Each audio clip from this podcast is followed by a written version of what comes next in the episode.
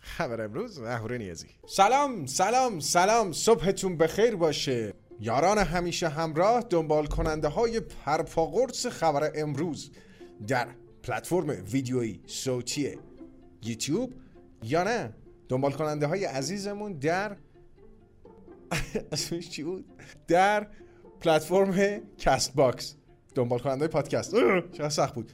اهورا نیازی هستم. همین امروز تاریخ دوم تیر ماه مصادف با 23 جون. خیلی خب بریم در سراغ در چنین روزی؟ بریم در سراغ نه. بریم سراغ چقدر سوتی دادم. دیگه سوتی نمیدم توی این اپیزود. تمرکز. بریم سراغ در چنین روزی؟ بریم سراغ در چنین روزی. دقیقا در چنین روزی. الان سوتی میدم. دقیقا در چنین روزی. 23 جون سال 1943 یعنی 78 سال پیش کی به دنیا اومد؟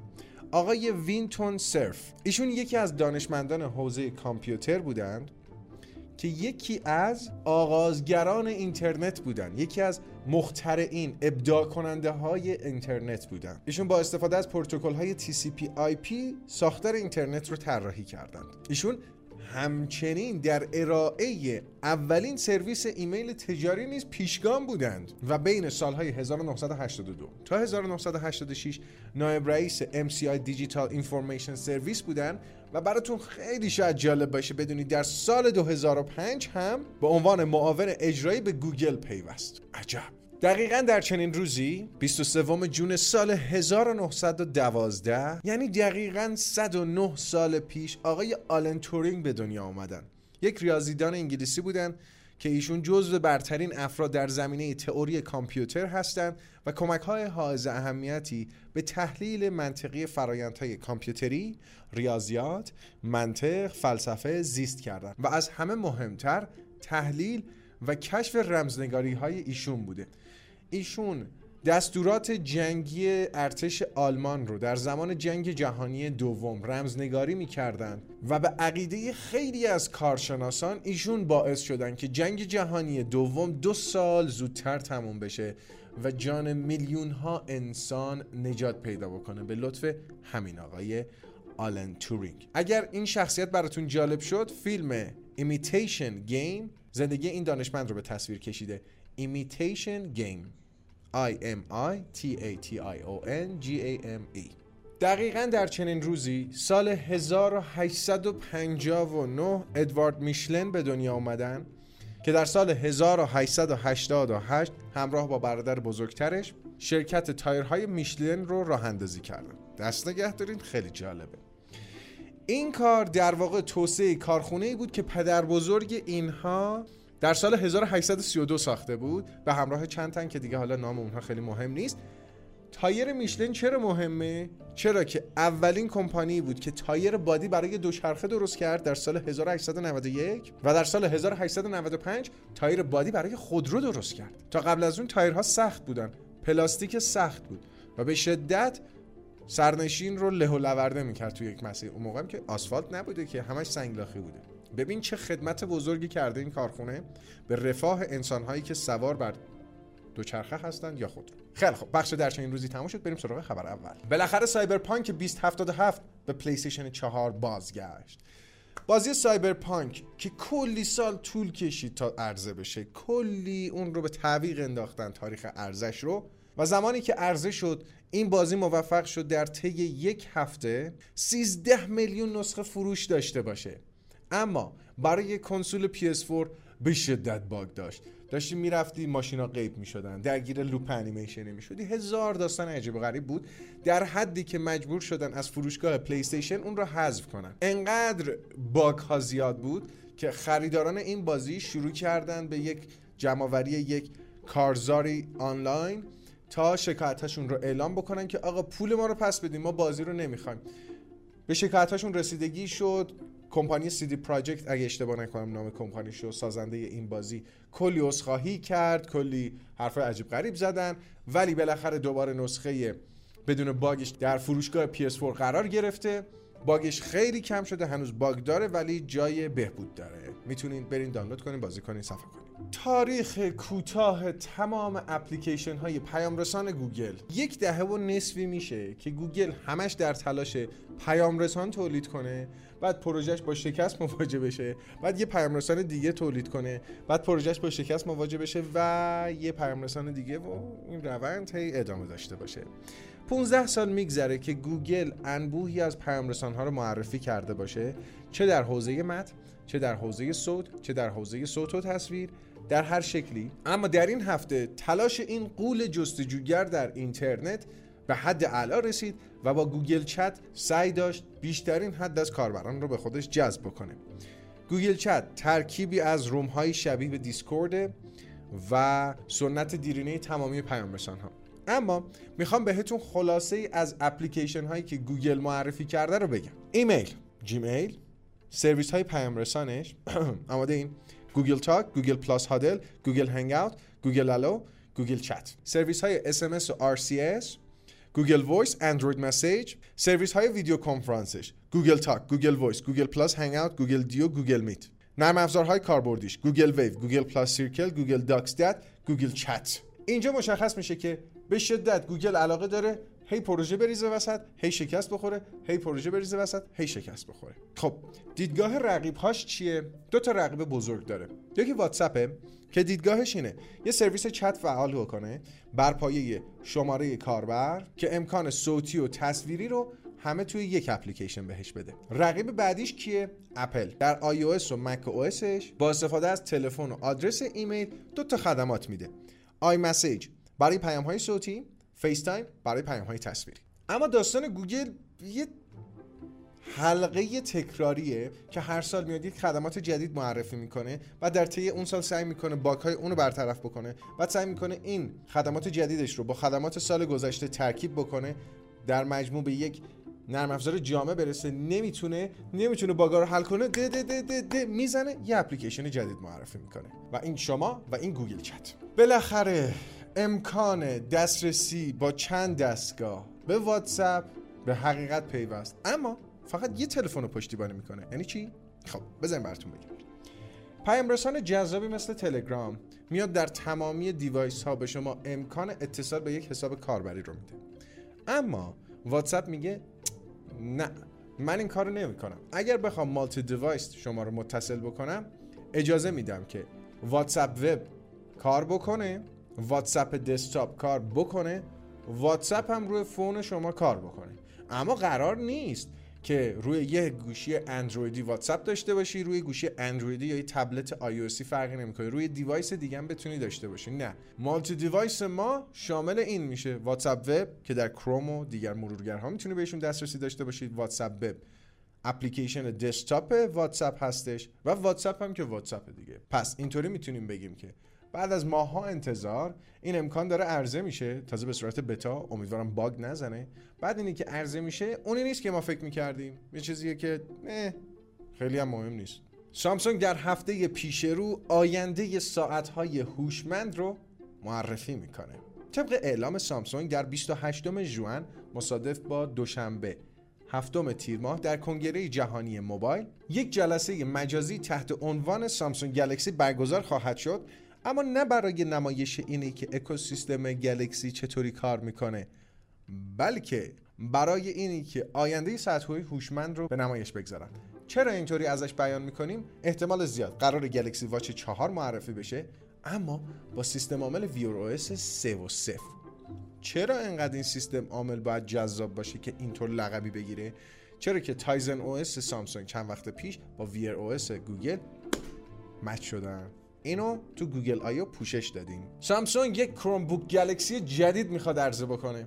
سال گذشته سامسونگ با معرفی یک کروم بوک جذاب با نمایشگر 4K ترکوند همون سری رو آورد تا کروم بوک های فوق العاده مقرون به صرفه.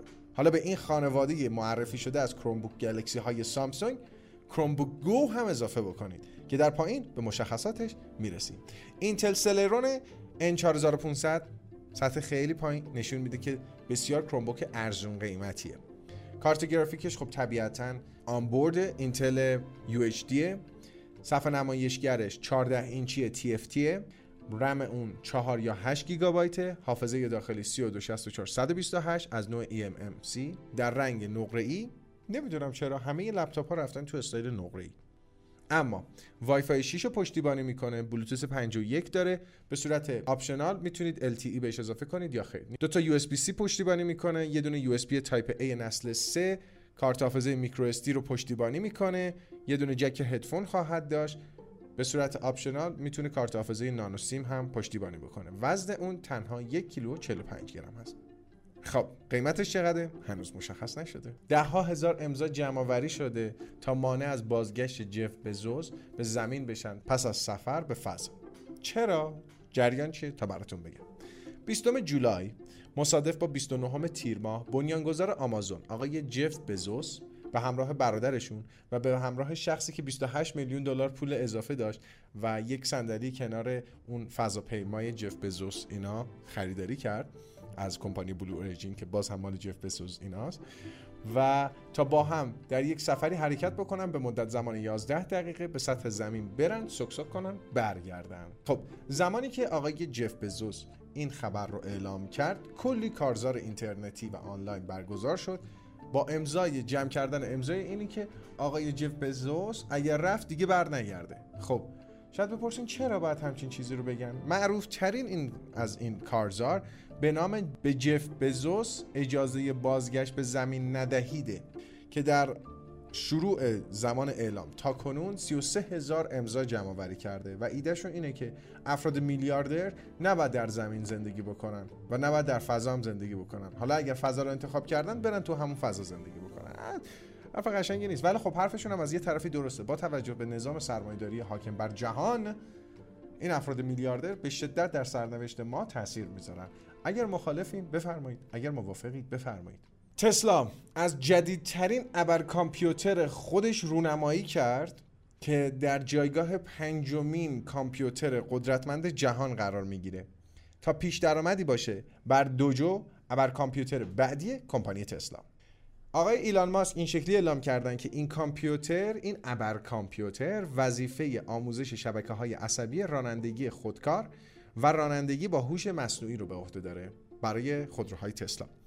اما یه تعدادی از مشخصاتش رو ببینیم 720 نوت از 8x A180 گیگابایت. من نمی‌دونم این یعنی چی. 5760 جی پی در مجموع.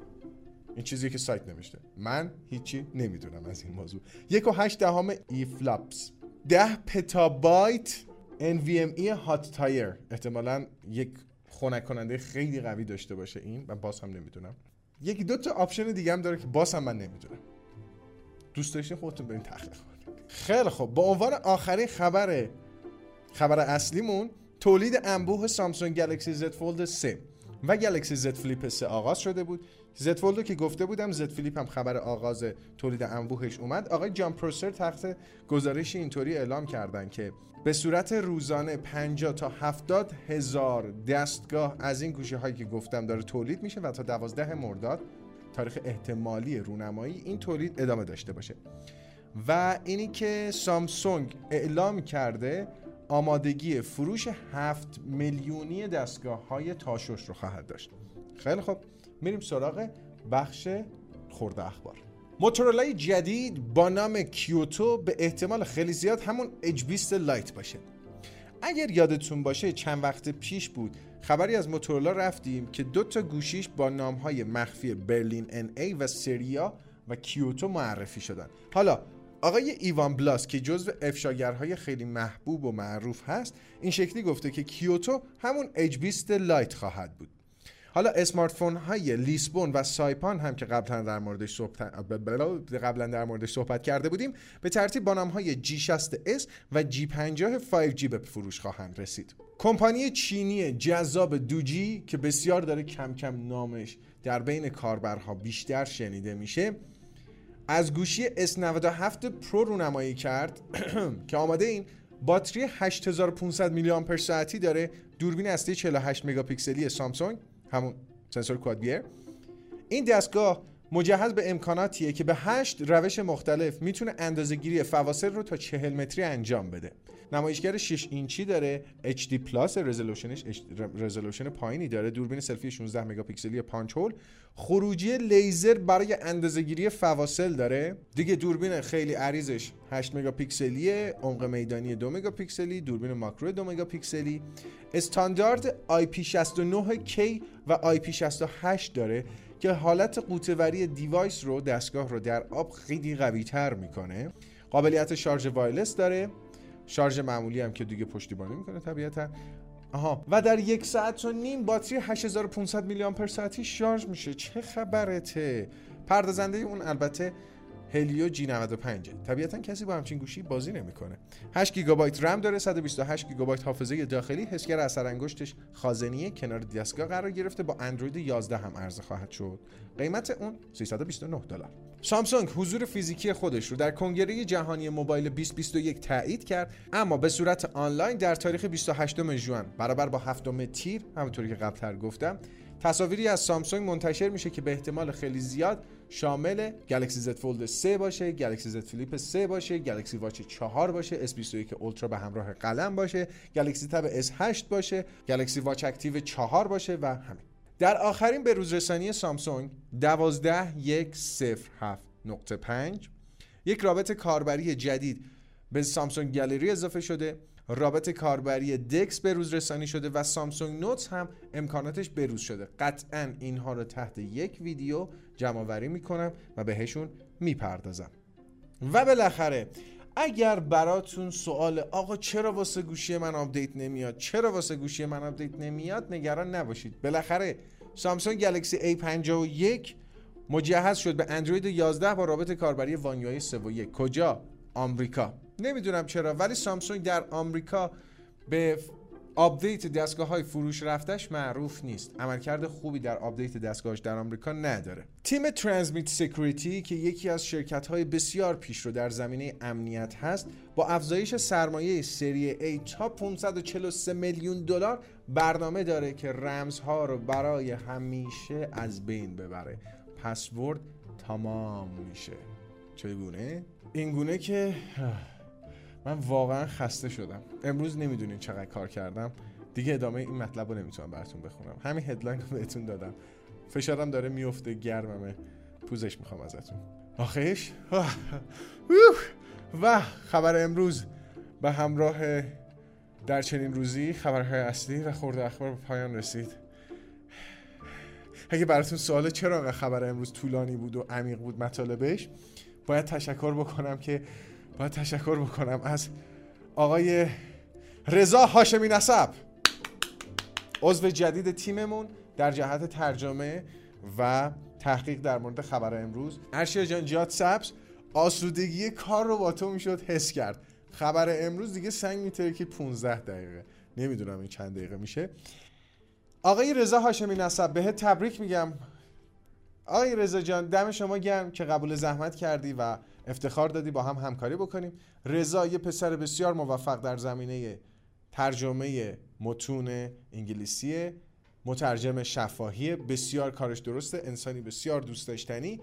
دوست دارم که فرصتی بشه بچه های پشت دوربینی رو در یک سپرایز های جذابی بیارم جلو دوربین ببینینشون. خیلی مخلصتونم. دمتون گرم. تا ثانیه آخر خبر امروز همراهیمون کردین.